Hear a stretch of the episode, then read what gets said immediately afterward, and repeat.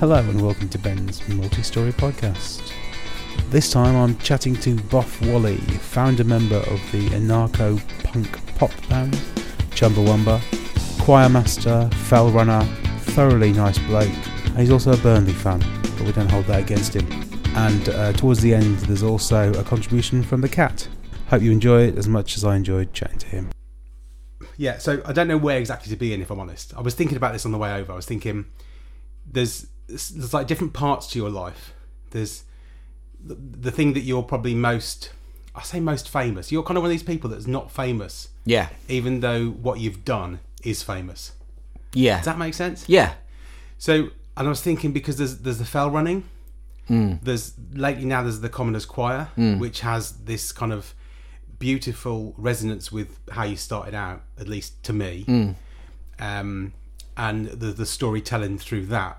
Mm. Um, but I, I think you can't really remiss not to go back to the very start, Mm. which is like the the dullest place to start in a kind of a storytelling, like you know, linear narrative.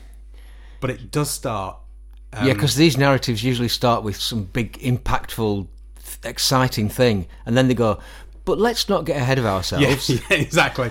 Yeah, Where you were were the you first born? person on the moon. Yeah. But what's your favourite pasta? Yeah. But um, no, I think I want to go back to Burnley Okay, because we may be sitting in leafy Yorkshire. let's go back to your childhood. Let's go back to your childhood. But I think this is quite important because you know how things dawn on you as you as you're thinking about things. Um, and and and Boff, um, for anyone who doesn't know, is a founder member and a constant member of of the um, the punk agit pop um, music combo Chumbawamba, uh, who went for thirty years, Thirty years, yeah. which is phenomenal. Um, it, Some would say too long. Many would say. But um, I just want to go back because this struck me that Burnley. You you you come from Burnley, mm. as he's uh, that sounded a bit northern like Burnley, um, and I live not too far away from Burnley, and and I see Burnley now for what it is today, and it's kind of a bit of a it's a funny place Burnley today.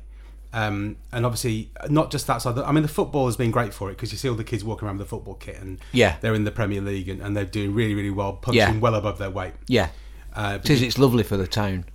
but there's not much else there. Mm.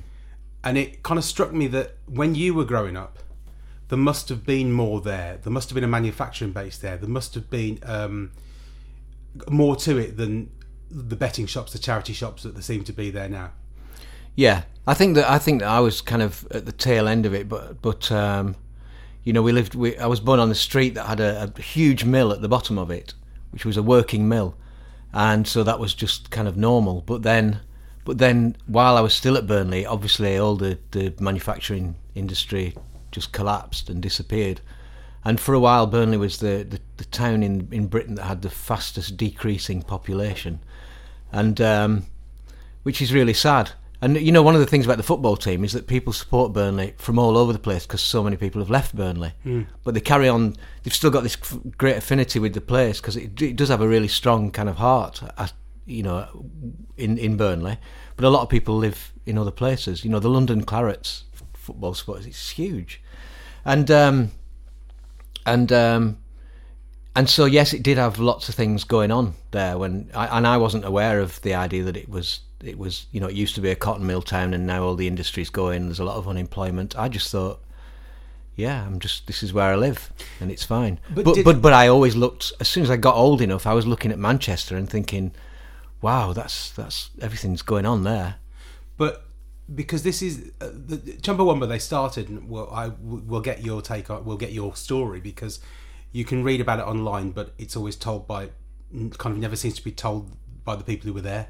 If that makes sense. Yeah, Um, but, but they were. It was about kind of. It was the height of Thatcher, wasn't it? You know, it was kind of born out of the the Thatcher years, and it, it seems to be kind of rose tinted glasses now, but it was a destruction of the manufacturing base of. Uh, I know this is going to be political because I don't think there's much you've done that isn't political. yeah, And in fact, I was listening to um, uh, singer Grace Petrie, yeah, uh, a protest singer Yeah. who I'm a big fan of. And there's a great line in, in her songs. Um, there's no singer as a protest singer, which is Yeah. uh, which is the one about the guard. I wish the Guardian knew I exist. Um, and it says that there's no singer as a protest singer because there's politics in everything I sing or we sing. Yeah, And it's kind of a bit of a uh, you know backhanded kind of uh, insult as it were, but it's true. Yeah. That for you, that it strikes me that there's politics in nearly everything that you've done. yeah, So that was born out of the Thatcher kind of. The, the, the, there's a lot of kind of polarization. So there's destruction of the the the, the northern because obviously that's where the predominantly was the Midlands and the North mm. was predominantly where the manufacturing base was. Mm. So were you able at that point when you were kind of around the Chumbawamba, the early Chumbawamba years, and there, mm. there was that political element? Were you able to see?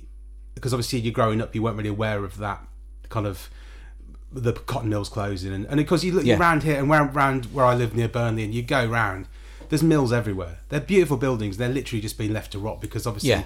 the amount of money it would take to redo them, which is really sad because it's easy to let them go to rack and ruin and then just go, oh well, it's fallen down. Yeah. let's build something there. Yeah. as opposed to actually putting the money in to make them the buildings that as as as, as good as they were. Hmm. But were you aware of that um, kind of, of of that political of that of that those political ramifications for for your hometown, or was it literally just was it bigger than that? it. I was aware of it. I was I was made aware of it before Chumbawamba and through punk, basically, which was that that um, you know I was happily trolling along, you know, um, going to church with my Mormon family, and you know wanting to go and see Burnley Football Club and wanting to be a footballer. In fact, you know, wanting to and all that sort of thing, and then and then I started discovering music and art and started looking into um, thinking about what, what things meant and what they were for and what you know and, and, and kind of and kind of coming to a slow realization over a period of about two years just just kind of before punk came into Burnley and, and after punk came into Burnley of thinking that being a kind of casual racist and homophobe and, and sexist wasn't cool and that the people I'd started looking up to and the people who, who were starting to become my heroes, which were kind of artists and pop musicians, and and I started thinking, now that's that's cool and it sounds great. You know, like David Bowie, for instance. You know, I remember the first time I heard David Bowie's um, a Rebel Rebel or Jean Genie, and I was, I you know, on a little transistor radio, and I remember thinking, this is not something I'm, I didn't, I don't know about. It's this bloke, and he's got loads of makeup on, and he's dressing up as a woman, and how do I come to terms with that? With my, you know, my upbringing was very strictly kind of against all that sort of thing. So that was great. It was these like two, two, two years of, of trying to understand a lot of things about, not just about Burnley, but about um, the way we were brought up, and uh, not necessarily my family, but you know, that in the church and everything, that that I was that I just I didn't I didn't understand. And then when punk came along, it was boom straight out of the out of the water, all that stuff. It was like within a year, I'd completely changed everything I thought about about more or less everything, and met all these people from all across Burnley and from East Lancashire, who I didn't know before, who came together as a community because of this music, but but because this music was um, it was um, looking at things like the Clash and Sex Pistols and and taking it seriously and saying yes, let's have a look at what's going on around us. And I'd never really looked before, and suddenly I was thinking, wow, yeah, I can see what's happening now.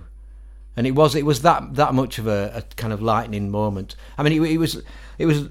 And it's a total cliche, but it was literally seeing the Sex Pistols on their first ever television appearance on Granada TV on Tony Wilson's pop program. And it was the first time they'd been on telly. I'd heard the name because I used to read the music papers, but I'd never seen them. And and it's not that I thought they were brilliant. I didn't think that's the best thing I've ever heard. I just remember being completely baffled by it and going to school and talking to other people over the next few weeks who we were all going, "Did you see that band?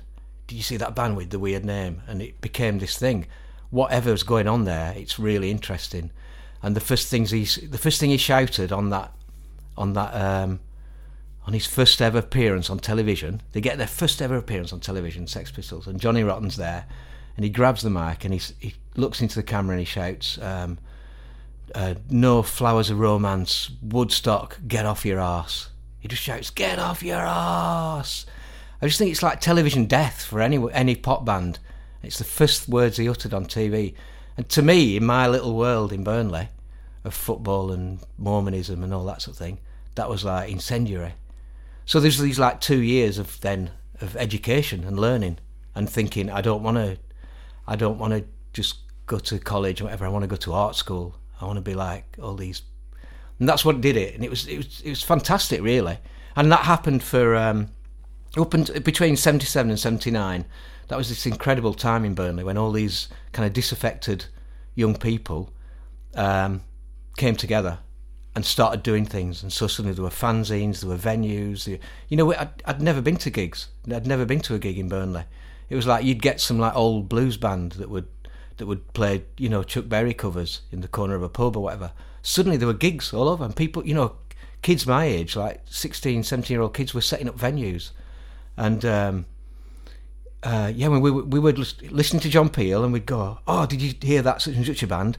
Let's see if we can get in touch with them and see if they'll come and play. And we'd, we'd get in touch with someone who, you know, who knew them and we'd go, Do you want to come and play in Burnley? And they'd come up to Burnley in a van and somebody would put them up. You know, it was like this whole explosion of ideas, which also went along with the politics. It was like suddenly, you know, seeing the slits and the raincoats and these old old women bands, and understanding about suddenly understanding about the difference between uh, what I thought before and what what you know the reality of how girls and women operate in the world and wow this is amazing and so between those couple of years it was just suddenly okay, right now I know I, I've, I can I can understand how to read the world now, and that's that's what happened. So then you go off to that was a bit college. of a long answer. That no, no, no, that's a brilliant answer. Um, you were expecting a yes or no. no, I never expect yes. Or no. I hope never for yes or no's, because um, I'm always aware that it's your story, but I end up doing a lot of talking because I just talk a lot. Um, but so you go off to art college, but then it's because you go, you don't. It's not around here, is it? Art college, don't you? Isn't it somewhere? Well, I did a foundation course at Burnley Tech College, Okay. you know, on Ormerod Road, and, and that was that was brilliant because that that really was my year of of working things out. That's Even what- if I didn't really understand what I was doing, Well, that's what foundation years are for, aren't they? I did a foundation year, oh, and you're basically encouraged to do a bit of everything. yeah, it's the best educational year I ever did. I mean, I didn't do much else after that, but but that was what it, it, it's because in that year I realised, okay, this is what I want to do, and and I thought I wanted to go and do graphic design at college, and uh, I couldn't get. I tried to do fine art at, you know, Manchester, Leeds, all these different cool places. Couldn't get in anywhere. yeah. Eventually got in at Maidstone, and I lasted three months. And doing, I was like, doing fine art. or Doing, do, no, doing graphic design, and I thought this is actually not what I want to do. I want to be in a band. Yeah, do you with know my what? friends. graphic art, graphic design is the least punk bit of art that can possibly be. But you could, you, I think some courses can make it punk, Mm, I don't know but because Maidstone certainly didn't. I've no, I was know what? designing boxes of spaghetti seriously, and I Yeah. thought I'm. We had to design a, a wrapper for soap, and I thought, what am I doing? And I could see the people in the illustration department and the fine art department doing basically what they wanted to do, and I thought, what am I doing with this? Yeah. I want to be in a band. I want to. So, play wh- music. which did you ever? Have you ever been musical? I don't mean that. That sounds terrible, doesn't it? Not before them. Not at all. So there was no. There was no like. I loved music, but I no, I Never never picked up a guitar, played never- piano. I, my mum, for some reason, when I left, no, it might have been just when I was going to Maidstone, she suddenly came on with this this old Spanish guitar, not an old Spanish guitar, a new Spanish guitar, one of those you get from a shop that's like you get a strap and a case and it's ten pounds, Yeah, yeah. and um, and uh, it's got a tiny little body and it weighs about you know a, a- same as a feather and and uh, and um, and I thought, oh, I could I could have a go at that. And this singer called Patrick Fitzgerald brought out a single called uh, "Safety Pin Stuck in My Heart." It was the first like acoustic punk single. It's a bit seventy end of seventy seven, and I bought that. And I remember thinking, yes, my mum's got an acoustic guitar, and this is acoustic punk. I could maybe do that. And so I started trying to learn how to play his songs on it, and that was it. And then I went to Maidstone, bought an electric guitar on the market in Maidstone Market for I think for ten quid, which didn't work. But I played it without it being plugged in. None of the electrics worked. And I came back to Burnley. We went to a meeting of the the musicians collective, which by then had been set up, and all these punks were there and everything. And this pa piece of paper got passed around that said, "Anyone that's in a band put your name down and the name of your band, you know, and we'll try and sort out gigs. And so it came to me and two or three of my mates, including Danbert, and we just, for a laugh, we just wrote down a, a silly name, pretending we were in a band. And about three weeks later, I went back to college. About three weeks later, they, they rang up and said, "Right, we've got you a gig." And we'd never even we'd never met or rehearsed or anything. We didn't know what we were doing. So we all gathered at Dan's house and said, "Who's going to sing? Who's going to?" And I said, "Well, I've got this electric guitar that don't work, but I, you know, I'm sure someone." That's that's, that's how, and that's the beauty of punk was that you you could have that that platform having the motivation you could have the platform whereas before then you knew you had to practice in your bedroom for two or three years to get anywhere you had to be good to be in a band suddenly you didn't have to be in a you didn't have to be good you had to have good ideas and that's what we had So, with the advent, right, and, and fast forward thirty years, yeah um, with the advent of social media, and, and I say social media, people use that. What, what I really, I suppose, what I really mean is like YouTube, and I suppose that's ninety-seven years, so a bit, more than that. But is there? Shouldn't it be easier now to do that punk ethic? Now you've got these platforms where you can just do all this stuff. It feels like the it, it's there's there should be a lot more kind of punk stuff happening. As I know, because I have this, I have this um, discussion, should we say, with my other half, who is an old school punk. Who, uh, but but it's kind of like I go, oh, that's not punk. She goes, well, no, it's not. We have to, it's not just music; it's a lifestyle. It's like a, it's a whole thing. It's like the whole crass thing. It's a, Yeah. it's a, a do-it-yourself attitude yeah and the DIY thing. That's the real punk thing about Yeah. it. Punk's not about mohawks or you know, like you know, Yeah, this that old fashion. absolutely, It's yeah. about it's about a way of life, as it were. You know, Yeah. just doing it. Yeah. just get them doing it, and it just feels like there's more opportunity to do that now, but less people are doing it. Does that make sense? I mean, I don't know if that's the case or whether it's just outside of my vision. It could well be. Well, I, I, I go backwards and forwards on it all the time. It depends on who I'm talking to. I, sometimes I can be really, really negative and and feel like like the thing I saw in punk, like like me describing seeing Johnny Rotten getting his first chance on TV and shouting "Get off your ass," you know, and they could have just switched him off right there. Me thinking, why is nobody doing that now? Yeah. on in the national arena. Loads of people are doing it on YouTube in this in these small spaces. But then on the other hand, I can also think, do you know what? It's fantastic that that people have access to things like YouTube and and the internet, and they're doing things in a totally different way. It's not about trying to get on the BBC now. It's about doing it, getting through to people on a on a much more kind of one to one level, and that's and that's brilliant in itself. And and it's and it, it's you know at my age, it's kind of not up to me to try and understand that.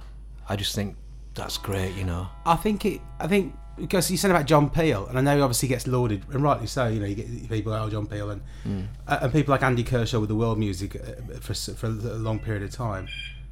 But um, Sorry about that. it's all right. Just ignore it. It'll be a, someone selling window glazing or something. Um, but the, the uh, what doesn't happen these days so much is the curation. yeah, Whereas you had that, you Yeah. you had people that the, the, the platforms weren't as as as varied, but you had people like John Peel who would deliver you, would curate all that stuff for you. John Yeah. Walton, John Peel, and they'd obviously spend hours sifting through things and say, right, here's some good shit. Listen to this. yeah, Whereas this kind of now, there's so much out there that you kind of got to curate it yourself almost. yeah. And it's much harder a job to do because there's that much more to do it. But I'd say, but but in terms of whether it's hard to do, I think one of the one of the saving graces of, of what happened when when we were younger was that you had to work to make things happen. You had to really work. So if you wanted a record by, I remember reading about the Residents and about Frank Zappa and his his early Mothers of Invention albums, and knowing Weasels that they Flesh, existed. that's but one of my favourites. I was like, where do you get these records? Obviously, you couldn't get them in Burnley. Someone said, oh, you get them in Manchester. So we had to, me and my mate Sage, we we got on a bus to Manchester after school, and um, actually no, we skipped off school to go to Manchester. Look and went round all these record shops and found this old tatty Virgin record shops, which used to be really tatty, with like old armchairs in them, and they had all these American imports, shrink wrapped so you couldn't play them. But it was just like looking at the covers was like, okay, we've made this effort, we've come all this way, we're gonna have to we're gonna have to buy one of these, you know, I'm buying a an early Mother's Invention album, taking it home, and you, you know, and you couldn't hear it on the on the radio and stuff. No. It was like we had to make an effort to go and do it, and so you felt like we're part of a is club this now. is the thing. I have this. There's a chap at work, and he loves Spotify. Yeah, and he loves it. And I can understand Spotify. I can completely understand that that you can Yeah. go and you can discover things, things that the al- the complex algorithms they use. They go, oh, Yeah. you like this, check this out, check this out, check this, or someone Yeah. can recommend a playlist and all that. But and and and it, and I'm I'm obviously a bit of a luddite when it comes to this, but I just remember you go uptown at lunch from school and you go to the record shop, and I spent ages buying records on the strength of their covers. yeah.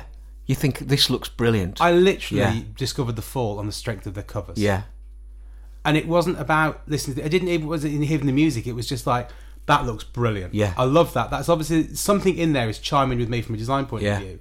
So I'm gonna buy that. Mm.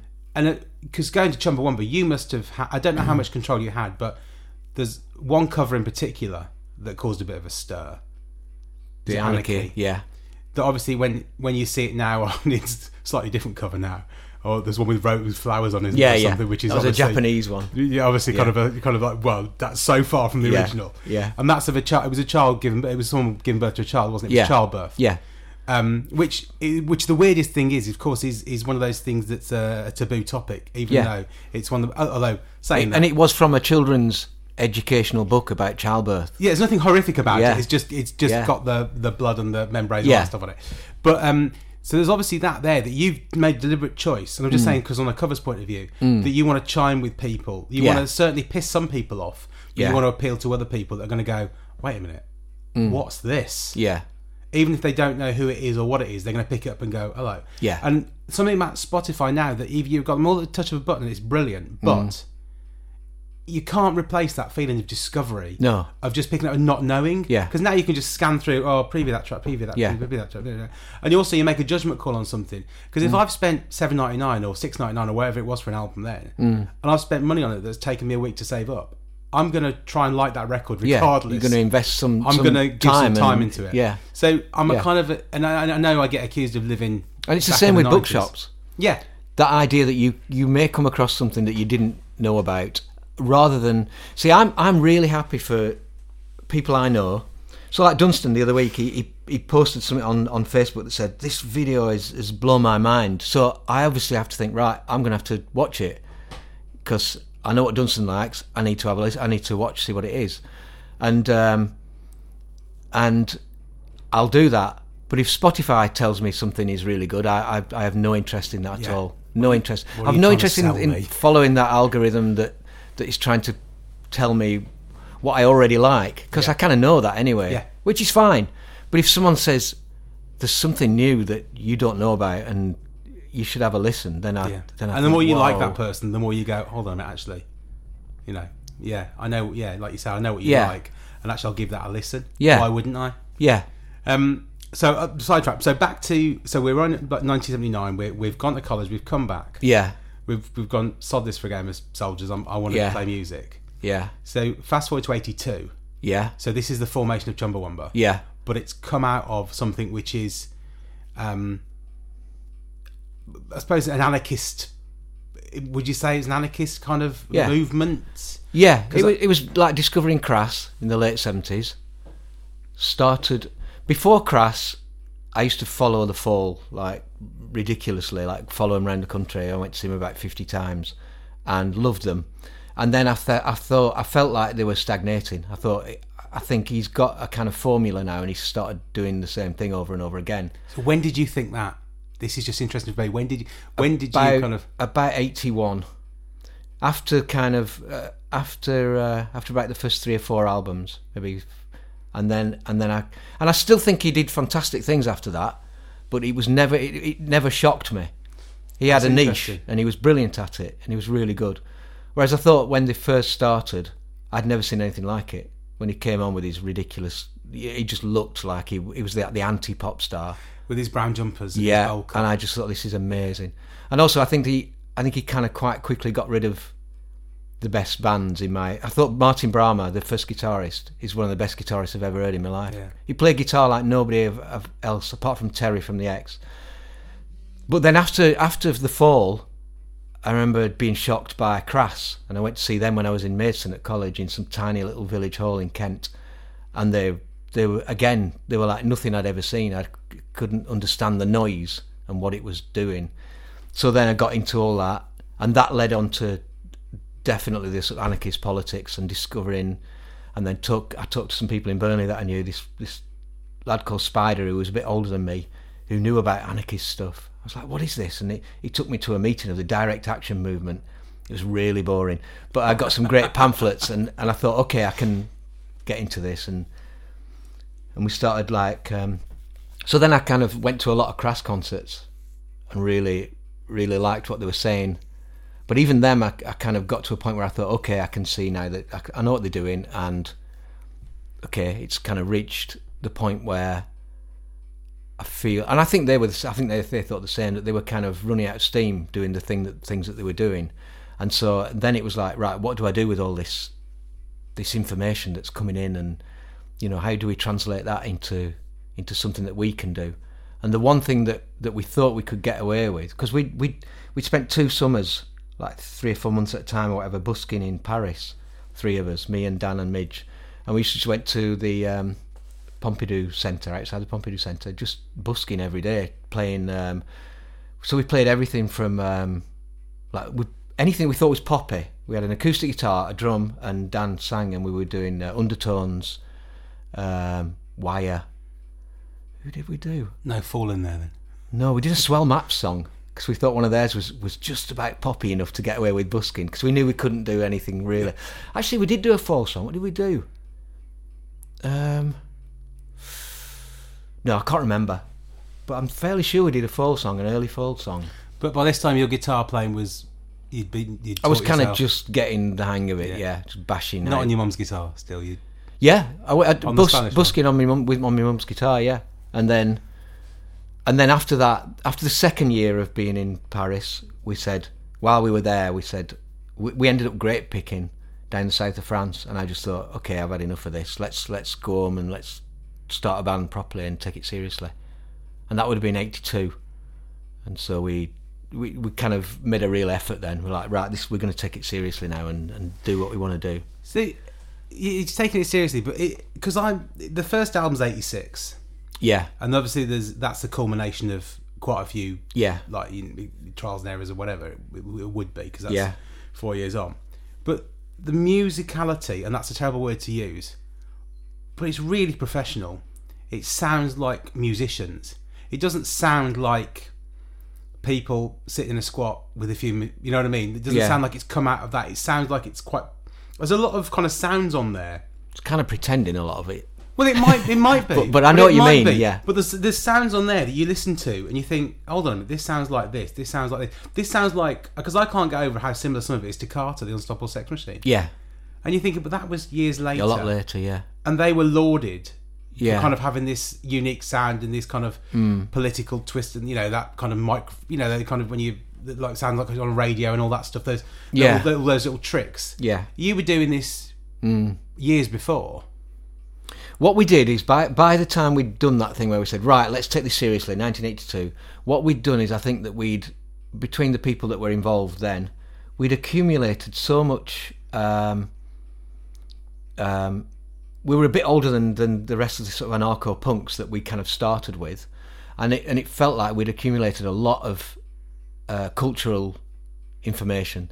So we loved in general, most of us came from, in general, this is really broadly speaking, from northern working class towns, and we'd grown up with kind of musicals and, and you know, even stuff that, that was rubbish, and we'd grown up with the Beatles, and we'd gone through, um, and the, Alice had gone to, had done a foundation course in art as well, and she was a big northern soulie, so she had all that thing going on, and we were really into uh, art movements like you know the Dadaists and the Surrealists and the pop artists and all that sort of thing, and so we were, and we were initially you know all the um, pre-punk stuff like I was saying Frank Zappa and the Bonzo Dog Band and all these kind of theatre based stuff.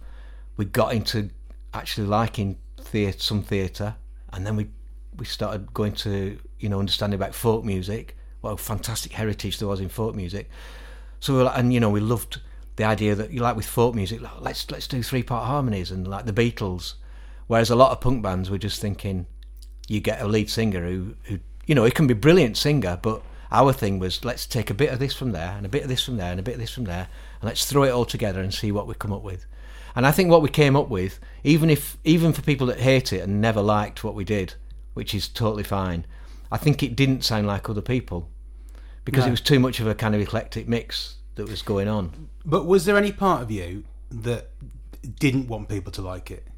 And I, I don't mean that in a bad way. I'm just saying because I always think that Marquis Smith. I think he proud. He was quite proud of the fact that people didn't like the Yeah, fall. yeah, He didn't want people to like Yeah. it. He almost went out of his way to make it as una, as as hard to listen to as possible. absolutely, yeah, A- and and that's quite quite I liked it because I thought you had to work Yeah. so hard to like it. Yeah. To find the the gold in it. yeah, That and that's brilliant. and it rewarded you. Mm.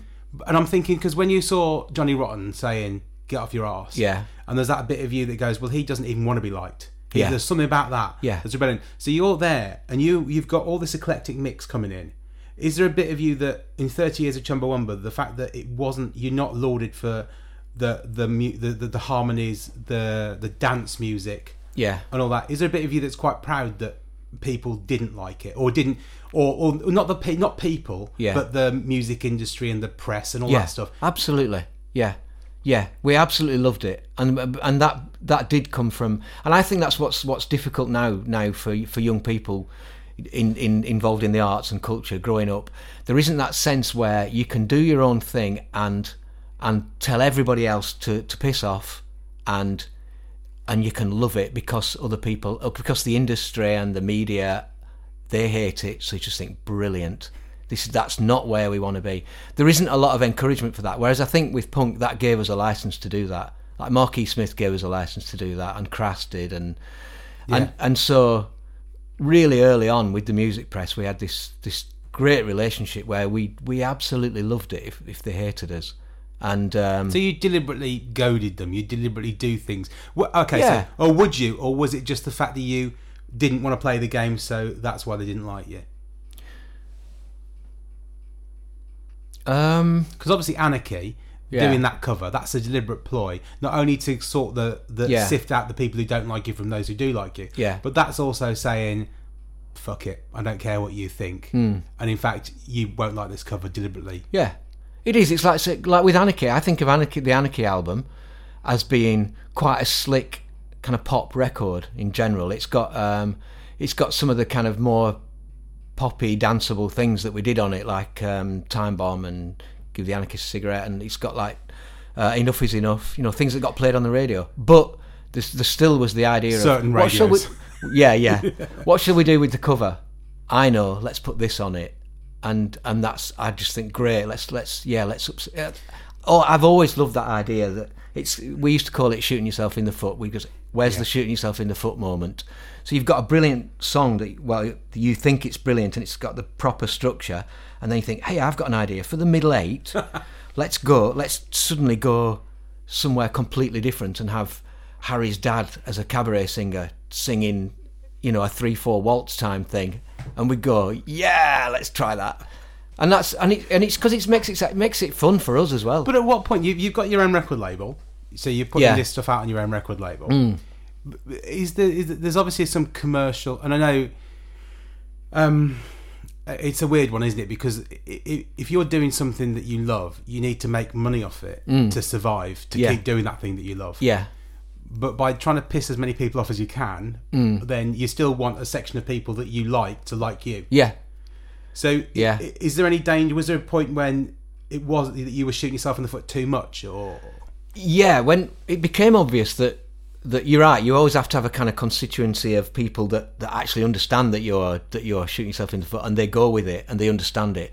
So, for instance, the first two albums are quite you know dancey, poppy, punky, shouty, and then we went right. We need to do something different for the next one. So we sat down. We have lots of meetings. We decide, and we by then we'd started getting really into going to see, you know, Dick Gaughan and Leon Rosselson and Roy Bailey and all these people. Like, let's do a, a an a cappella folk album that's just all British uh, English rebel songs, and there's no instruments on it, and there's no sign of punk or it's just.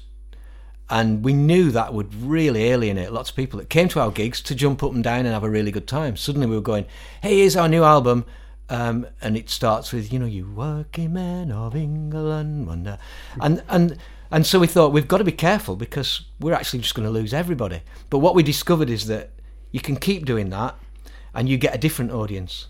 So we got so you get a different audience, and then you're allowed to lose that audience and get a different one. But And we kept trying to do this that. is a big but as well because my other half's a big fan of Chumbawamba, Mm. and she always goes, "But they're so danceable. They're so danceable. People don't understand how people Mm. dance at their gigs, and uh, uh, you know, what man."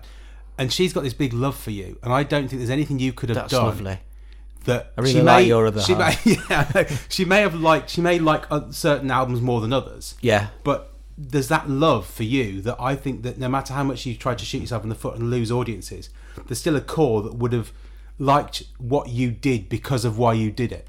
And I don't think Yeah. you would have lost that audience. Yeah, but I think that that audience But does that come from could have ended up being really, really tiny. Yeah, but does that because that because you've got a political kind of motivation at your heart? Hmm.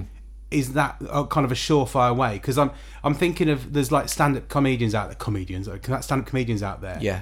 And I know like Stewart Lee, who's who makes a play of deliberately trying to lose the room Yeah. and try and win it back. Yeah. And I think there's, I love that. Stewart Lee. and it- yeah, because he's got that the fall as well. He's a massive fan of the fall as well. Yeah. I think there's Yeah. a bit of the Mark E. Smith in him. Yeah.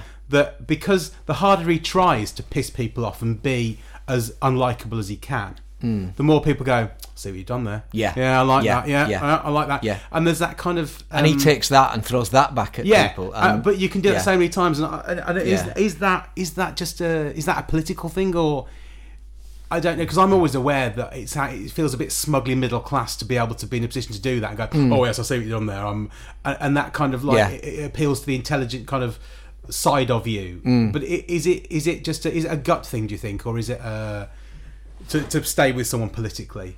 Or, or is it you know? So is it kind of like I love what you do? I'm, I'm, I I guess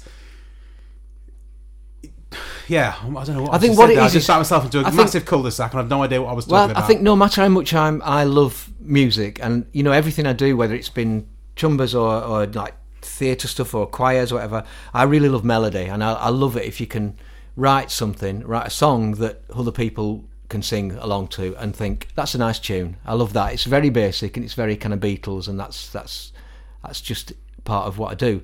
But I also love. Um, possibly even more than that. I love ideas, and so for me, like I saw a program about this. This kind of illustrates it. So this this television documentary about Robert Rauschenberg, the American pop artist, and he started off. He was doing lots of silkscreen prints and all this sort of thing, and uh, he kept changing what he did, and he he got to a point where he got all these these screen prints that everybody loved, and he. He was uh, he, went, he was invited over to Venice for the Biennale or whatever it was in 1960 blah three or something, and he won it. He won the, the, the big prize of uh, the artist at the Biennale.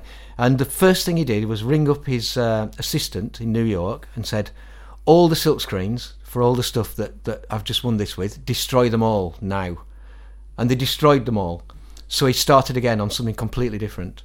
And to me, that's that's brilliant. I, I kind of don't care what he did next, but I love it. Whatever it is you're going to do next, I love it because to have that sense of not getting stuck in a rut, not doing the same thing over and over again that that pays you wage that, that people love you for, but to throw something in that's that's gone somewhere else. That's that excites me so much. that is coming out straight away as a theme, isn't it? You know, you you kind of went off the fall because you thought they were being repetitive. Yeah, You didn't want it that you know the Crass were were they could offer you no more.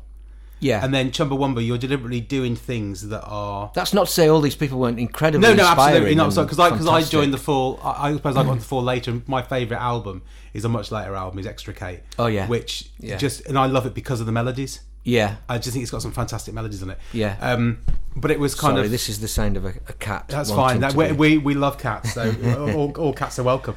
Um, so, but then there's obviously Chumbawamba where you've you, you're going so long, and so it's hard to go through Chumbawamba because I said to people about Chumbawamba and they just look at me blankly. A lot of people, Yeah. because of, of a certain age gap, Yeah. and then you say tub thumping, mm. and they don't know the name of the song, but they know the lyrics. yeah, So this must have been your worst nightmare. Surely to have something which is still sung at you daily, almost you see it. People reference it in in like kind of people who you wouldn't want to know you and know your music Mm. Yeah. reference it. And what I like about Tub Thumping, and I still really like it, is is that it kind of be, very very quickly, probably within months, it became a folk song. It became just a song that that gets that gets sung around. People don't know who sang it. They don't know. They don't particularly need to know any of the politics behind it or anything like that. It's just a folk song, and it, and and that's great. It's just we and I feel like yeah, we threw something out that was that wasn't like the other stuff that we did, and and it had a certain resonance that's that's carrying on, and it doesn't affect what I do now at all. It doesn't. I don't. It didn't. In fact, one of the things I liked about it was that because it was popular, it meant that we were therefore challenged to. It was almost like put your money where your mouth is. Then, if you really believe that you're going to carry on changing and doing weird things now, even though you've found something that works and that's popular, then let's see if you if you can do it. And I think we did. I think we carried on being eclectic and weird and doing different things and, And not. losing an audience quickly. Yeah, exactly. Losing the audience really, really You quickly. You think you like us? Wait a minute. yeah, Let's And play and you I- something I- else. Yeah, and I love that. That's that's great. So for you, it was it, it, was it a massive cloud with a huge silver lining, or was it literally just a great opportunity? It, to me, it was just it was just joyous. I really enjoyed it. And the whole band were were happy. The the idea that it gave us so many of these like small opportunities to be in places where we would never have been, and to be and to be belligerent and and snotty in those places. Then I just thought this is great. We can have a really good time with this. It be, it got a bit too much like it got a bit too hard, hard work for for a lot of people in the band. uh, understandably, because we were just flying around all over the place for two years. But at the same time, every time we turned up somewhere, it was it was almost literally it was like, what can we do with this to kind of make it a bit weird and mess it up? So, like for instance, people in this country remember the Brits because it was on telly here and people know about it. But every almost every time we went somewhere, we'd be like, what can we do that's that's weird with To this? shoot ourselves in the yeah, let's let's mess this up. You know, we were once on some I can't even remember it. Some big Italian thing that was everyone was like, "You've got to do this famous Italian, you know, program." And we were there, and and we were getting really messed around, and they were like waiting and waiting because somebody else's equipment hadn't arrived, and it went on and on and on for hours and hours. And in the end, we just said, "Okay, we're going," and we just packed our stuff up and went. They were like, "No, no, you can't go. It's the biggest television uh, in, in you know in Italy. You've got to." And we were just, "No, no, we're off. We just can't be doing with this," and we just left. And I love that. Just thinking, yeah, it doesn't matter to us. I don't care about selling another, you know, twenty thousand records in Italy. I just think, great. If we do, we do. If we don't, we don't. Let's just do what we want to do. Because at this point, you were on EMI, weren't you? Yeah, Now, the the in in in the Chumbawamba timeline, Mm. there's certain points which are kind of bigger than others, yeah. and you signing to EMI was quite a. a, a was a biggie. in the small in the universe of Chumbawamba, it was Yeah. quite a stir, wasn't it? It was, yeah. because of Yeah. previously what you'd said about Yeah, large corporations and including EMI itself. yeah, yeah. So I'm I'm kind of there's a bit of me that goes, this is an obvious parky type question, Yeah. but um, was that a way of kind of were you kind of sticking almost sticking two fingers up at EMI saying we hate you and we're going to show you how much we hate you? No, no, it was never that.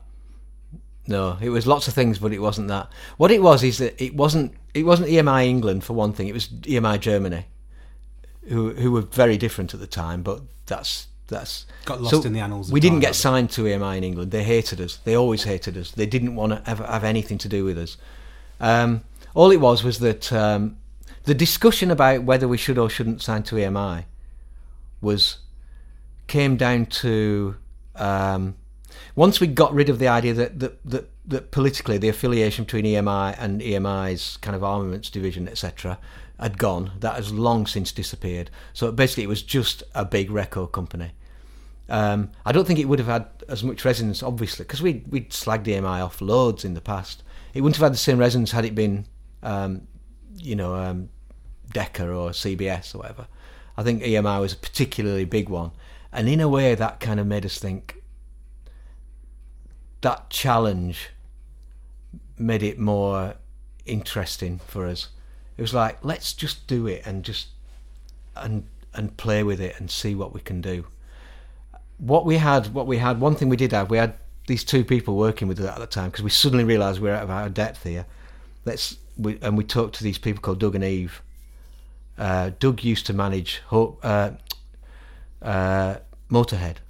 He went, you know, he toured with them for years and years, so he really knew how to deal with people. He's, and he's brilliant. And Eve was is like a lawyer, and so she she does all this kind of. And we we got in touch with them. We said, right, Doug and Eve, we need some help. You know, we've got this song, and people people think that you know they people are asking us to put it out, and they all want to give us loads of money for it. So Doug and Eve came in came in. They kind of went into negotiations with different record companies with such um, such confidence and belligerence. They basically went in and they said, "You're only putting this out if if it looks like this, if it sounds like this. this you can't change this, you can't change that, and you give us millions and millions of pounds. Well, not literally, but you give us loads of money and." And we have control over this and this and this. You can't tell us to do a single thing. We make the videos. We decide who who does this. Um, everything that you can suggest in terms of if it gets a remix or anything like that, everything has got to be covered by the band. So it was really tight, and we had all this discussion before we made the decision. And in the end, I think I think what swung it, to be honest, was the idea that. Um, well, no, it was firstly it was the idea if we do if we sign to this, they'll give us enough money that we can keep the band going for about three three or four years on it, and not have to worry about getting paid or giving money away to other people and all that sort of thing. That'd be a great thing to do. But it was also the idea of wouldn't this be completely weird and freak everybody out? Let's do it. We've been a bit safe recently. We've been playing all the college circuit to you know to students, and which is great, and it's been really good, and everyone's loved Time Bomb and Anarchy and all that sort of thing. Let's do something that just messes it up, and that, I think that's the thing that that carried it. So you shot yourself in the foot. Yeah, yeah. It was your big shoot yourself in the foot moment. But at the time, it, but it was like once we'd done it, it was like great. Now let's let's see what we can do with this. So you know, every time we went on some American TV show, like, what can we do with this that's going to mess it up? Let's let's try all these different things. You know, we played these big gigs in Germany. So this is something we don't like. Well, let's let's talk about it on stage then. You know, we got told we weren't gonna, we would, we weren't, we wouldn't appear on somebody's national TV station or somebody's festival so many times. You know, Glastonbury, you'll never play here again. Uh, German TV, you will never appear on German TV again. All those sort of things, over and over again. We always just laughed. We laughed. You know, we would go away from these situations at two o'clock in the morning, all having a drink and a laugh and thinking, "What have we done? This is." And Doug used to come and say, Doug, Doug's famous phrase to us was, because he'd get really exasperated, because he'd go, "Oh no, what have they done now?" And he'd go, "Oh dear, you've rolled the dice." That's what he always said. But he told with Motorhead, for Look, God's look, sake. looking after Motorhead was, was a piece of cake compared to looking after you lot. You know, Alice goes on TV in America on the on this national chat show and advocates that that people should go and steal our album. This Yes. is when it's like num- number three or four in the charts. So the next day, the record company ring us up, and um, it's Doug and Avery at um, what was the record company called? Republic Records, and uh, and I remember the, the phone call. We were in, we were in Los Angeles, and Dunst had the one band mobile phone, which was what people had then. You know, it's like a, it was like the size of a house brick, and uh, they rang him up. And I remember the phone call just from Dunstan's side of it, and it was like, "Yeah, hello, oh hi, Monte, yeah, Avery, yeah, yes, I know, yes, Alice, yes, we know what she said, yeah, um, really, do you think, do you think, do you think we're the kind of people that would retract? Yeah, yeah, you know, okay." Right, okay, bye. And apparently they just said, Is there any chance you might retract that statement? And Dunst didn't even have to say no, they just said, Okay, we understand.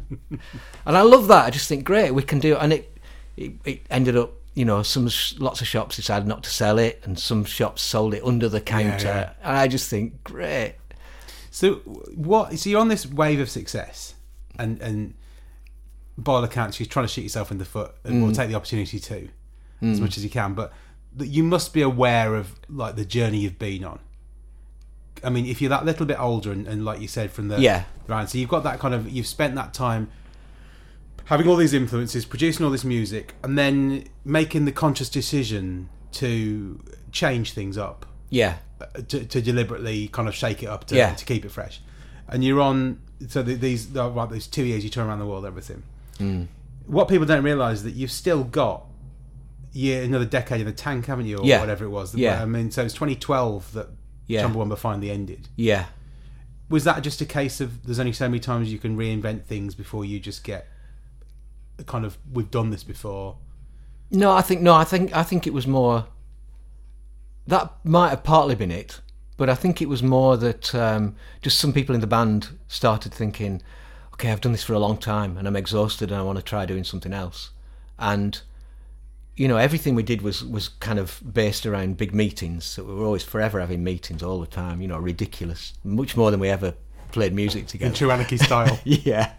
And uh, I remember certain meetings, you know, where people would kind of say, "Look, you know, I I just want just want a year off to do something else." You know, and people were having kids and all that sort of stuff. So it was totally understandable. And so the so that's why the band kind of started working in different ways and started doing different things. But we were still kind of thinking, okay, now uh, you know Dunstan's not in the band anymore, so obviously we're not going to do this song that's got Dunstan shouting at the front. So let's do something that's a bit more like this. And it was still like, let's try and change and do something different. and you look back and because this this um I've said it before and I'm, I'm I'm happy to bang the drum about it. I'm a massive Cud fan Yeah, and uh, they burnt obviously a lot shorter time life uh, Mm. you know but they're, they're some of their their peer group for want of a better word are now kind of coming back people I say peer group people around the same era people there's whole packages of, of of people, people, now coming back all that. and, yeah. and they're coming back. Oh, you know, thirty years from this album was all done. Yeah. Mm. and they're having these headline tours, and you're thinking, to be honest, you were shit then, and I can't imagine you're any better now. you know what I mean? And I know for Yeah, a person, yeah. music is such a subjective thing, and that's what makes it so beautiful. Yeah. But there are certain bands that I took against then, and I still have a thing Yeah. about them now. I'm like, I can't believe that people are. Mm. still coming out to see you when you burnt very dimly for a very brief time. yeah, Whereas you've got 30 years of Chumbawamba, Mm. and that spans, was, it, I, don't know, how many albums was that? About 10, wasn't it? Or something yeah, ridiculous. 12, 13, I don't know. So, um, like not quite the fall, but Yeah, you get, you yeah. get on there. Yeah. Um, is there some kind of bit that you think, is there a bit of you that thinks, well, I'm glad, I'm glad that we've got this this canon of music that can exist. Mm. I don't want to bang, a- I don't want to bang the drum about it. I don't want, I don't want that recognition. Or is it a bit of you that thinks, hold on a minute, they play three chords. We've got three part harmonies. We've got this, that, or the other.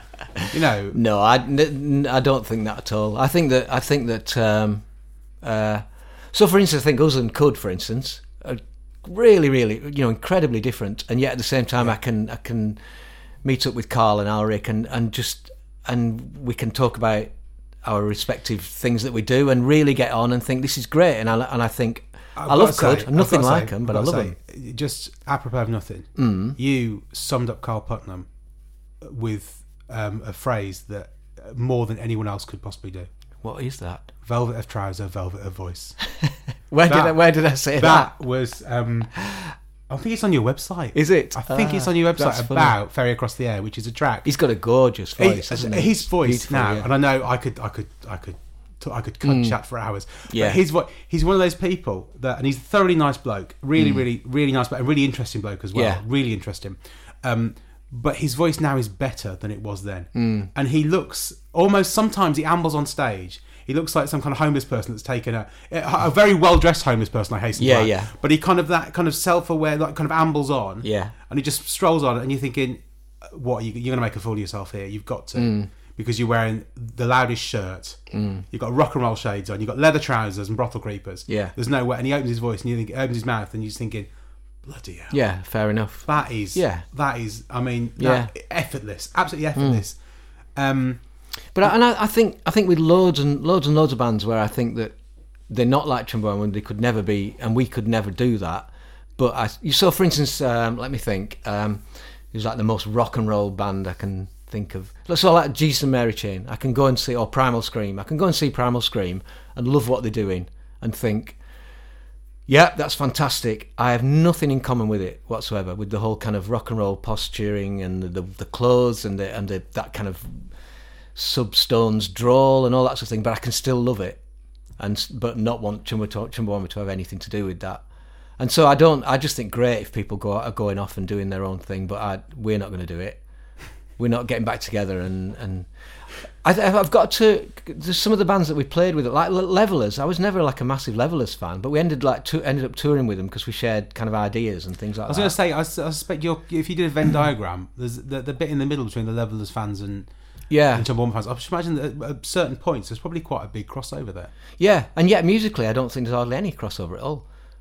But I can chat There's with Mark for hours and hours. thing. And, There's a bit and- of a folk thing going on. It's uh, Yeah, well, the thing suppose is, so. that's because the Levellers didn't reinvent themselves as much as you reinvented yourself. Yeah. So at different points in your your you know the, the journey of Chumbawamba, there's different Yeah. Mm. bits there, isn't there? Like you said, you had that conscious decision to do the whole folk thing, yeah, but a lot of your stuff is all keyboards and and and and, and you've got to rhythms and- respect that their thing that they found, and and I've, n- I'm never in favour of people sticking to the thing that they found, you know, once it's popular. But I think when if a band stays together and they're kind of mates and they're making they're being creative together, same with like Oyster, Band, I think that's fantastic to be together for like 40 years and and still doing stuff together and still creating stuff together. That's that's that's wonderful. which which again is the Ulrich Neville connection. Yeah, yeah, absolutely, yeah. Um, Yeah. And also he did. Uh, um, there was yeah, because he Ulrich Neville. Um, He's in the Venn diagram of Yes. He's the he's the the, the, the he's intersection in the between middle, everything. Because he's got everything, and, uh, and so he was worked with Chumbawamba. yeah, He worked with Cud because he had a, a studio, didn't he? Where he had a studio for a while. Yeah. Uh, um, at Whole Lane. Did he did he run that for a while? Yeah, was it Jetty Sound? No, that's not Jetty. Can't remember. But it was definitely a I've never because I know that Yeah. Cud did one in Rome there. All right, yeah, Um, very badly recorded one in Rome with terrible sound, but that's Right. still a great album. Um, Yeah. So and now he's obviously he's got his own story, and I'd, I'd love to chat to him actually because he's now heading up a brewing company, which is Yeah. which is bonkers. yeah, So he's doing that, um, and you are heading up a choir, yeah, which is almost to me it's kind of full circle because it's the commoners choir, mm. and it's I say folk songs, but they're not, are they? There's there the, the some of those songs are quite political and humorous and almost like Chumbawamba songs. Let's be honest. yeah, yeah. And maybe that's that's always going to be the case because that's how I write melodies and harmonies. And so there's always going to be that, that kind of echo of all that. But but in a way, even though that's true, in a way, a choir was kind of um, it wasn't the biggest step away from Chumbawamba I could make, but it was quite a big step because for a while after Chumbas, I, I remember thinking, I wanted, I was writing music for plays and for theatre and for Red Ladder Theatre and everything, but I was thinking it'd be great to get something like like a band together and. I discussed it with Phil Moody a couple of times, but maybe it could be like this and maybe it could be like that. But then as soon as I had the idea of, ah, it could be a choir that's kind of like crass, but it's a choir, and that was like that's far enough away from Chumbawamba for me to think, yeah, I can do that. It's not going to sound like I'm just trying to imitate what I did, you know, ten Do years ago. Do you think that actually a choir is probably more subversive and more punk and more anarchic than a pop band could ever be? Because of the history of choirs and Yeah. that whole harmony thing, they're always seen as something which is um, very benign. Is it benign? Is that the right word? Yeah, Yeah. yeah, Something which is very Yeah. harmless, something which is very kind of just like, oh, that's lovely to listen to. yes, yeah, But actually, you can deliver a message which is quite barbed and quite yeah, poignant yeah. more so than you can with the wall of guitars where people are going to throw their hands up and go Absolutely, oh yeah. i'm not listening to that rubbish Yeah, yeah.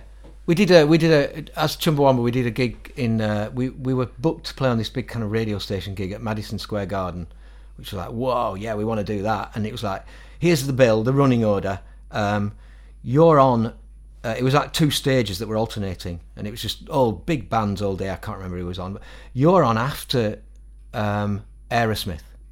Right so Aerosmith did a set and then we had to follow it. And we watched them and it was just it was just this incredible show of you know it was just fire and it was these huge inflatable serpents that suddenly rose from the front of the stage when they were in the middle of one of the songs and kind of you know waved around over the audience with the it was all that and yeah and fire and noise very and, spinal tap and it was like whoa it was so big and so we went to the dressing room like right we we can't just do our normal set what about doing this? And we went on stage and we gathered around one mic and started with The Day the Nazi Died as an a cappella thing. Let's just do this because it couldn't be more different to them. We can't match that. I'm not going to you know, crank up the amp and, and try and you know, I, and we did that, and we and it's like we don't care if people like it or not. Let's just do something that makes people think, oh my goodness, what's this? After that, and so that's what we did, and it was like. I, I didn't care whether people liked it. I just thought, phew, I'm so glad that we can suddenly decide to change in order to, and I th- and I think that works because I think the sweetness and the loveliness and the, the lightness of singing a cappella songs, as opposed to that rock and roll massive bluster, I think can be just as powerful, Yeah. but in a tiny little kind of Focuses you more. Yeah. You've got to listen. You've Yeah. got to actually look. Yeah. And the idea, you know, and you know, we uh, at, at my mum's house when when I was growing up, we had records by the Mormon Tabernacle Choir, and you just think that sounds absolutely gorgeous. I have no idea what what it means or what it's doing. It's just it's just a lovely noise, but you know, kind of saccharine, sweet pff, nothingness as well. So it was just that idea. If you if you get the the, the anger or the the cleverness of of Crass and put it and have Mormon Tabernacle Choir singing it, that would be a lovely thing. And which is what you got now. Yeah, and which is all what it all and and again co- and coming back full circle to the Johnny Rotten shit and get off your ass. I wrote this manifesto for a choir without ever having heard, you know, got people together and just said, "Here's a manifesto for a choir. What do people think? Do you all want to? Does it, do people want to gather and see if we can pull this off?" Um, and we all gathered, and I said, "Here's the idea. This is the manifesto. We've no idea what it's going to sound like. I've got one song, and it's got it's got um, you know, like 12 words or whatever. And it's called Get Off Your Ass. And we just sang Get Off Your Ass in kind of ascending, nice sort of thirds, fifths harmonies. And it was just, I just thought, yeah, it's going to work. It's going to be fine. Just having a choir just singing Get Off Your Arse, that's fine. That'll do me. And, Because of course you even got featured on the one show, didn't you? um, which was, which is the one show. Yeah, we did. Yeah. Yeah, we did. Yeah, I remember seeing it. I yeah. remember seeing it because, and I was thinking, wait a minute. yeah, yeah. Yeah, that's that right. was very. That was very Yeah. odd because you were there looking all smart and kind of.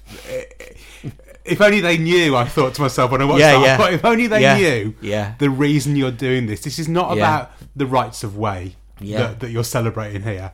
This is about. Yeah. I know you said about like the working working man and all that stuff. Yeah, yeah. But I just thought there's so many more barbs to this than Yeah. they can possibly realise. Yeah. Yeah. think And that's right. lovely to be able to sneak into those, into that world. But you didn't shoot yourself in the foot in that particular instance. No, no, no. I love that. But in a way, kind of in a way, the the uh, the whole choir thing is it's kind of um, it's it is quite sneaky, and it's a way of it's almost a way of allowing the people that give us airtime and media time to shoot themselves in the foot because there are people kind of getting us to do things. We we do quite a lot of stuff now, and we we're turning up at things and singing. And I'm thinking they they don't know how what we think about a lot of things, and this is great. We get to go and sing this stuff, and You're like an anarchy sleeper cell. yeah, kind of, yeah, yeah, yeah. But you, um, I was gonna say, I was gonna say, um, yeah, yeah, yeah, of course. Sorry, the the um, the, the I won't say Furore, but the BAE systems, wasn't it? Oh yeah, yeah, You were you were due to play, and Yeah. then you go, and then you found out yeah, that the that the one of the sponsors for this was BAE systems. Yeah. and you went, uh, uh yeah, we ain't playing. yeah, And then they pulled out, didn't they? Yeah. Or did they? They pulled out. all- yeah. It took a week for them to pull out, and that was it was brilliant. That week was fantastic because it started with the classic old Chumbawamba. We can't do this. We've got to pull out, and we've got to do a press release about it. And thinking that was my work for for three months of this year. Um, and it was all the choir, and they were all really excited about doing this. Well, it wasn't our choir; it was three choirs that that we're working with, and um, it was writing to them all and saying, "I'm really sorry. We've decided we're going to pull out of this." Blah blah, and everyone was really supportive. And then over the next two or three days, really supportive. Everyone was getting in touch saying, "It's brilliant that you've done that. We really support what you've done." And so it's like, "Oh well, okay, well, phew, okay, we've Yeah, we've lost the work lot and everything, off, but but, at yeah. least it's it's made people think." Yeah. And then word was filtering down that other people were putting out press statements saying, and Nadine Shah did one before we did actually, and, and they were saying, okay, we're we're thinking of pulling out as well, and we're, and people afterwards said it needed people to pull out f- to get other people to think, oh, maybe I should be saying something about this, and and just to watch it change, just in seven days, and then suddenly it was like they've pulled out, and the the organisers were back in touch with us, rang it, ringing me up like two or three times in that first day saying, are you would would you come back? Would you come back into the fold if we if we you know if we explain you know that they've left and we not have anything to do? And I was like, of course we would. We really want to do the the whole thing. Is that you know we you know we they were lovely. They were really lovely. They were just they realised they'd made a mistake, and the people who commissioned us in the first place were were kind of shocked that BAE were involved in the first place. Anyway, they didn't know. So it was great. We just thought this is how politics can work. How ordinary people can go, actually, we don't want to be part of that big thing. And it can snowball and people jump on board and brilliant. Great. So for you, uh, uh that was obviously a victory. Mm. But when you started Chumbawamba, and obviously there's that there's, there's a political element to it. Mm. You're in the throes of the Thatcher era. You've got the miners' strike. You've got, you know, terrible. I mean, I say terrible violence, but actually, to me, things the worst of it was selling off like council houses and things like that, which had this Yeah. huge ramifications that we're still living Yeah, with today. massively, yeah. Um, what was what would have been what would have been success back then? As it to, was it be to change the world? Would it be to change people's ideas? Would it be to, to get your records listened to by people you wanted them to listen to? Um, I think well, one of the things that people what that happened when in 1997, 98 with Tub Thumping was that we kept getting asked at radio stations, you know, what's it like to be become successful after all this time? And the stock answer, which I truly still believe, was that it's not success to sell a lot of records. It's absolutely no measure of success to sell a lot of records. What what what success is is is whether you're you're doing something that you love with with a group of people that you love for so long. That's that's how successful is that is is that being able to wake up in the morning and think, what do I do for for a living? Oh, I get to write songs and write plays and and and run choirs, and I just think that's fantastic. And it's not luck. I think I've worked really hard for that to happen, but um, but to me, that's successful. When we first started, you know, when we did our first single in 1985 and getting played on John Peel, the very first play that was on John Peel, that that felt like success. Not because it was like great, lots of people get to hear it, but because the John Peel show was a benchmark for how we felt about culture and, and how important it was to be. Can you hear that? Can you hear a little Betty? wow. Um, and so that was successful, but but you know, playing our first couple of gigs, we would have thought we were successful.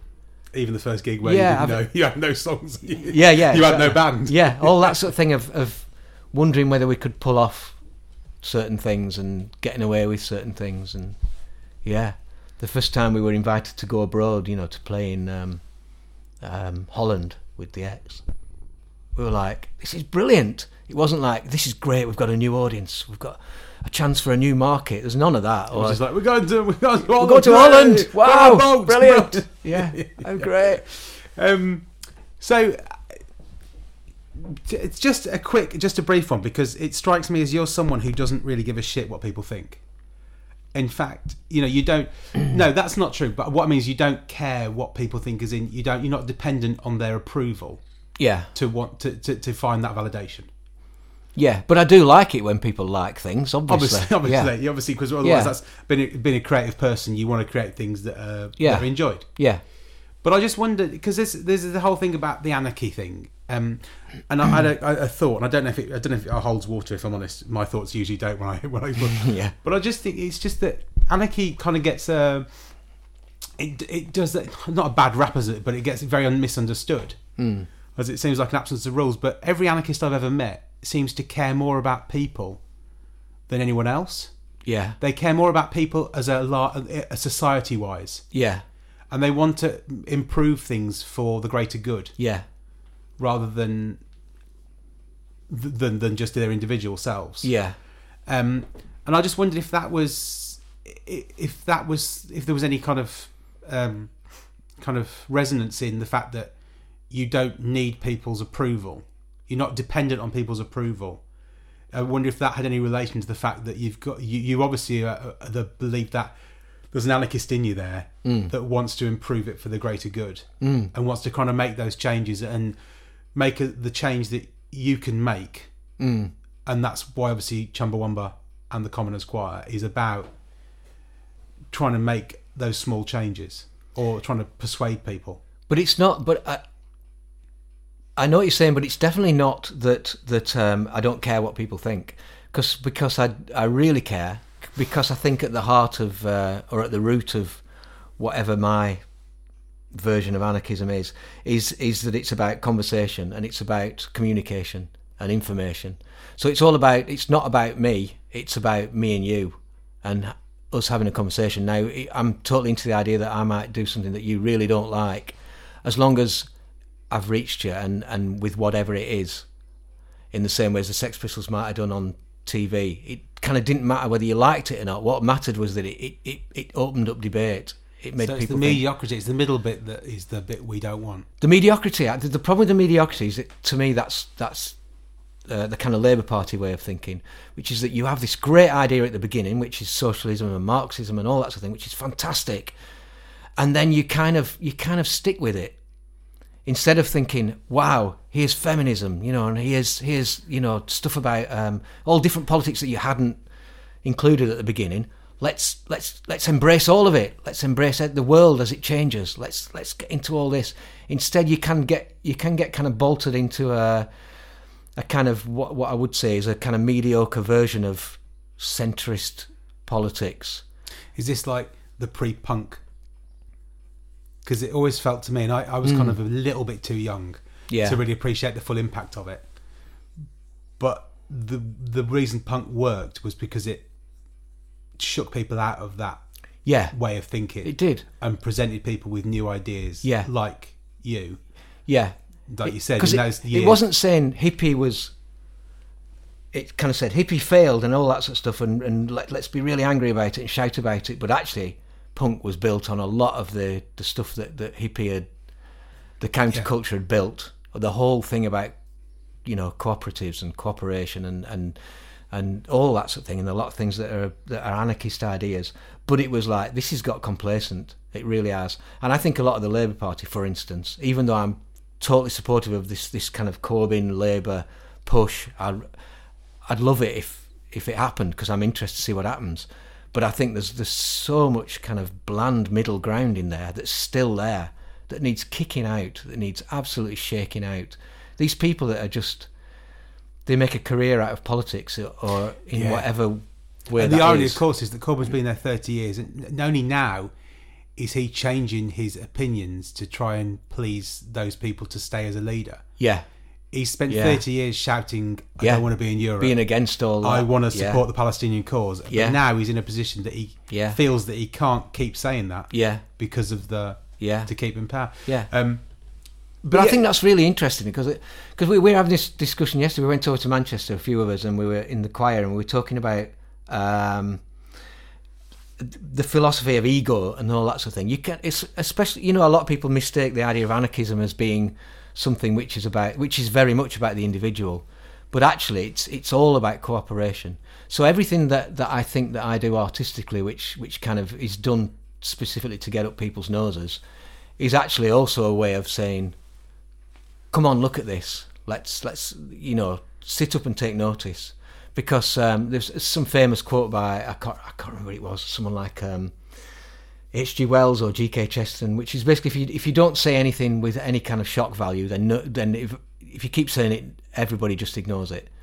And that was Chumbawamba's ethos in a way. If we carry on doing the same album for more than two albums in a row, people stop listening. And let's keep shaking it up because that's where the debate is and that's where the conversation starts.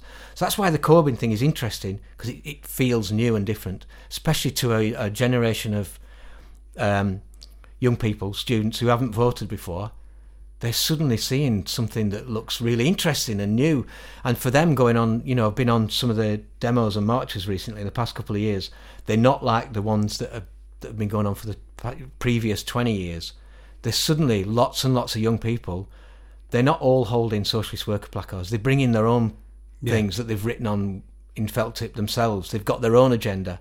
They've got their own way of doing things, and obviously they're getting a lot of information from the internet. And I just think this is great. New energy. It's there's something opening up here. This is really interesting. there are some old stalwarts there, though, aren't there? Oh yeah, I always think Dennis Skinner's a bit like Marky. Smith. He just waits and just comes up and he just shouts things at at certain times. Yeah, and it, and like Marky Smith, he's kind of he's kind He's of been doing the lovable, lovable old kind of you know idiot kind of thing, Yeah. and that's and that's great. Yeah, but you need those. You need those old punk people in there. Yeah, yeah, yeah, you do. But all this, but there is a there is a kind of new energy, and in a way, with working with the choir is because I'm aware that that uh, this is a ho- entirely different topic. But with with what's happened with digital technology and the fact that we're all on call and online 24 hours a day, and you can't go anywhere without wanting to do some work or to check your social status. Um, people are gradually, in the past three or four or five years, things which which feel natural and connected to the earth and connected to community are are blossoming, are going crazy. So everybody's going walking and running and and riding bicycles and doing allotments and baking cakes, things which involve doing things with your hands with other, or with other people that don't involve looking at a screen. All these things are, are huge now. So choirs, obviously, I'm I'm involved with lots of different choirs now. I've watched it, even just in my short time of doing it, just go crazy. Everybody wants to go and join a choir. Why? Because it's a way of standing in a room with 40 other people without there being any screens involved and and just enjoying that human interaction, that debate, that, that conversation. Do you think that's lovely. why? Do you think that's why football is still successful? Well, going on a football match absolutely still has that, yeah. Because and it, it always is- has, it's never lost It, it. it's even though there's it's seat at stadiums, and now I know they're, they're doing safe Yeah. stand. Hopefully, safe stand will come back. But yeah.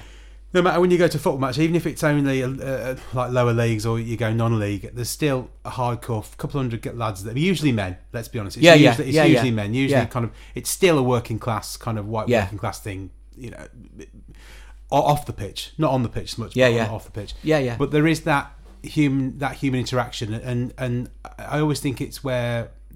Everyone who goes to football, it's whether they learn to swear, isn't it? Let's be honest Yeah. because the language Yeah. used inside a football ground, But I- but I think- quite fruity. But also, I think it is, yeah. And I think people who, who who don't, because we're a generation of people that don't go to church anymore, and we don't sing in the pubs anymore at closing time like used to happen in my granddad's time or whatever. Now, what happens is that if you go on a football match, it's one of the few places where somebody starts a song and and fifteen thousand other people start singing it at the same time, and nobody's going. Uh, just a minute, can we check the key? Um, well, you you haven't got that note quite right. It's just like, do you know what? You've got permission to just sing along. And it's also some of the funniest lovely. songs as well. Some of the funniest chants. Yeah, You yeah. can- it, it's that kind of humour thing. Um, there is that thing about pubs as well, isn't there? That it, I always remember because because the beer used to be a lot not as strong. Yeah, People used to learn how to drink, yeah, and and because it's beyond it, previous generations to me, so it's kind of one of those things. I always think it's quite fascinating to think that that would have been the case, Hmm. because obviously now you go to a pub, it's all this lager, that lager, and people drink to. Well, to quote a famous song, yeah, yeah, yeah, yeah, yeah. It is a bit like that. It's Yeah. steam, they get steaming drunk and, and Yeah. that fights in city centres. Yeah, and yeah. All that curse of, of, of you know, kind of mm. that. Right from the 80s, that kind of happened. Mm. But there's that time, and I just wonder if if that's coming back as well. Because you've getting a lot of those where I am, you've got a lot of kind of breweries around Yeah, that actually have, have coming up really successful. They're doing things there. They're making the breweries and they're opening their own pubs and things like that, Yeah. or bars and Yeah. And I'm thinking of shot, and you know, people are paying more, and they kind of want to appreciate that a bit more. Yeah. I don't know whether that's kind of bringing back a you've got the Golden Lion, haven't you, in Todmorden? Golden Lion. That's the oddest Pe- pub in the world. Yeah, people taking over pubs that wouldn't have done that like 15 years ago, and are, are thinking we could do something really interesting Yeah. with this. And yeah, There's- do you know what? There's a bit of me. I always keep I keep because they've got the room upstairs to put gigs on. Yeah, It'd be perfect for a cud gig, but that may be supported by an, uh, an acoustic uh, Boff Whalley. by a choir. That's all quiet. Right, I'm going to wrap this up because otherwise Okay. I, I'm Yeah. I'm conscious that um I could talk all day. I, I just explore the avenues. Well, I'm going to meet Alric today. Yeah. In fact, we're going to see um, the uh, what's it called? What do they call it? Proclaimers um, th- uh, theatre musical, Oh, the, the Sunshine Sunshine, on on Leith. Leith. Yeah, which I've never seen, and I have an absolute instinctive inbuilt hatred of jukebox musicals. I can't stand them. yeah. But Well, um, but right someone do told me I have to go and see this because it's different to all the others. So I'm going to see if if that's true. I think one of the differences as well is the Proclaimers themselves. Yeah. I've got this thing where I like Proclaimers. I've, I've seen them live and I they're, they they're were my brilliant. they're my anomaly because I've got this thing that I just really don't like any Scottish bands. Right. And I don't like them because it's not because they're from Scotland. Yeah. It's just that when people say, "Oh, do you like this band? Do you like that band? Do you like this Mm. band?" and it, I go, "I don't like them," and they go, and then it suddenly dawns on me they're Scottish. And it's, it, I got this point where I was like. Are there any Scottish bands that I like? And I'm not saying I Yeah, don't yeah. hate them. Don't get me wrong. It's not like Yeah. Mm. oh I hate Scottish bands and everything. But it's just like they don't engage me as much. So things like um, uh, My Bloody Valentine or that. I can understand people love them. Completely understand that. Were they Scottish? My Bloody Valentine? No, Yeah. no. Or am I thinking Well- and Mary Chain? For Yeah, instance. yeah. I can understand Orange juice, all Orange juice. You see What about exactly- Rezillos? But I just they, they, they leave me cold. They just kind of I'm not into them. Like Yeah, yeah. You know I don't hate them. But- Hermans. but the Proclaimers are one of those bands that I Yeah. find it really hard. I think you you have to you couldn't be human and not go. That's a cracking song. That's a great Yeah, song. yeah. Just the performance value Yeah. alone is worth it. Good, And- simple, honest songs. really, Yeah. and, and and they Great. kind of have that folk tradition because they have Yeah. to because there's just the acoustic guitar or Yeah. two of them. Yeah. and they have that harmonies that you kind of it's instinctively that folk Yeah. thing. And some of their songs are actually kind of a little bit more probably barbed than you first realise. yeah, yeah. Um, so I do like the Proclaimers, but. Mm. they're kind of my anomaly. So I, I don't know why. The one. But my other half's like Liverpool. She every band from Liverpool she doesn't like or doesn't like any bands from Liverpool. Yeah, yeah. And I'm like that from Scotland. I'm sure there are loads. Do you know what? I'm sure Yeah, yeah. if you went through every band from Scotland, I'm sure they'd be like. Do you know? I've, I've "Oh, never quite. I've never tried to do that. Where I think of a of a city. Well, neither have I. But it was just kept, people kept saying you Yeah. must like them. You must like them. I was like, "Oh, I don't really like them. And they go, Mm. you sure? And I was like, and they go, well, and I don't. And I was thinking, are there any Scottish bands? And I'm sure there are. Yeah, yeah. But I can't think of any off the top of my head. And it's Mm. really it's a weird anomaly. But it, like I said, there's uh, probably a million bands there that I Yeah. haven't thought of that go. Actually, I don't like them. Yeah. I've got that. I've got that album. I've got that. Album. I, I can't think of the top of my head. Yeah, but no, yeah. I think it was things like Teenage Fanclub. Yeah, Whereas yeah, everyone yeah. loved them at the time, and Yeah. I was just like, it's a bit guitar-y. Yeah, yeah. Because I'm a melody man. I like a melody. Yeah. That's what pulls me into a song. Roddy Frame, Aztec Camera. Well, I know he's the great songwriter. Yeah. And, and of course, you know, yeah, Just yeah, melodies, I know, lovely I know, melodies, but it's yeah. that Scottish thing, isn't it? That Scottish pop thing. Um, Mm. Who were the the girl band, the Scottish one that, that kind of that they had that that sound, didn't they, in the eighties? What was the was it Not garbage. No, no, oh no! Don't get me started on garbage. Um, I, I, I they oh, were. oh, altered images. they, well, altered image. Okay, so altered images. Well, I, th- I don't think you can not like Clare Grogan, can Yeah. you? I think she's And one of those she's Scottish, people. isn't she? She's Scottish. Yeah. She's very Scottish. Yeah. She did Gregory's Girl, didn't That's she? She right, yeah, that, yeah, yeah. But I think as a person, you kind of of a certain age, you got to like Clare Grogan because she just seemed so nice that it would have been illegal not to like her, like a puppy or something. You, know, you, you can't not like it. It's yeah, yeah. Uh, anyway, look, see, this is why Okay. this is why we're going going going down paths that we need to go. Yeah. So, um, thank you ever so much. Yeah, thank you. Um, I guess what's next for Boff Whalley is, is more is more choiring Yeah, yeah. and more appearances on the One Show. I'm writing the music for um, uh, Bertolt Brecht's Mother Courage this year as well with Red Ladder, which is a, a big deal for me. That's great. Getting to rewrite music that was Yeah, part of a that's Bertolt Brecht. quite, that's quite heavy, isn't it? That's quite. Yeah, it's great though. I'm gonna I'm lightening it all up. So where's that going to be? That's Okay. on in Leeds for a month sometime later in the year with Red Ladder Theatre. But that's that's great. That's a big challenge. I love it. So there's plenty ahead. Yeah, all sorts. There's plenty of, of, of opportunities to shoot yourself in the foot and and, Yeah. and change the world. Yeah, yeah. And and a quick word on Burnley. FC. It's just such a lovely well, no, no, thing not, that's happened for for the town. It's they're, great. they're, they, they Incredible. were this year, they're eighth, seventh, Seventh, yeah, and we, we're in Europe. That's incredible. And everybody saying, "Small town in Europe." We're just a small town in Can't Europe. wait to see it's AC lovely. Milan or Juventus rock up at uh, yeah. It's great. And it's because it's it's, it's kind of um, the club is is is really well run, unlike any other Premier League club. They're gonna have a shock up. They turn up to Turf Moor. I say the facilities around Turf Moor aren't quite the same. It's going to be great. It's going to be brilliant. Yeah. Yeah, But Leeds- it's just- Leeds but it's- Chippy's going to be busy. The funny thing is that everybody in Burnley thinks they're all going to go and follow him in Europe. So there's going to be like three or four thousand people on the ground and and, and fifteen thousand in, in some town centre in like Zagreb or Can you imagine the going Belarus They go, or I something." speak English. What the hell are you saying? yeah, yeah, yeah, yeah. Yeah. Everybody looking around for a what is it, Morehouse's pint? yeah, yeah. We have to we got outwet on these chips. Um, yeah, right. Thank you ever so much, Boff. yeah. Cheers Thank for you. Thanks for listening. Uh, if you've got any comments, I don't know why I say that. If you've got any comments, I mean, who, who literally gets to the end of an email uh, uh, listening to one of these? and goes, "Oh, you know what? I really must email him. Why? why I wonder what his email is because I have some salient points to add to the discussion." A, it's recording, and B, you probably don't get to this far anyway. Or C, who who would really care? Um, that was Boff. I had a really nice time talking to Boff. Um, really nice chap, and it's really weird. We had some weird connections as well. Uh, people he knows. One of the people in his choir, chap called Dave, used to do a fanzine that I used to buy. That would, I know, I know, I know. Coincidences are crazy, aren't they? In my life, it's rock and roll all the way through. Listen, um, I hope you had. Ni- I hope you enjoyed it. I hope you had a nice time. Really, I, I hope you enjoyed the podcast. Um, I, and hopefully you'll be um, uh, subscribe or, or, you can say, you can send me an email if you wish. Hello at epicureben.com. Uh, otherwise, I'll um, I'll see you later. Ta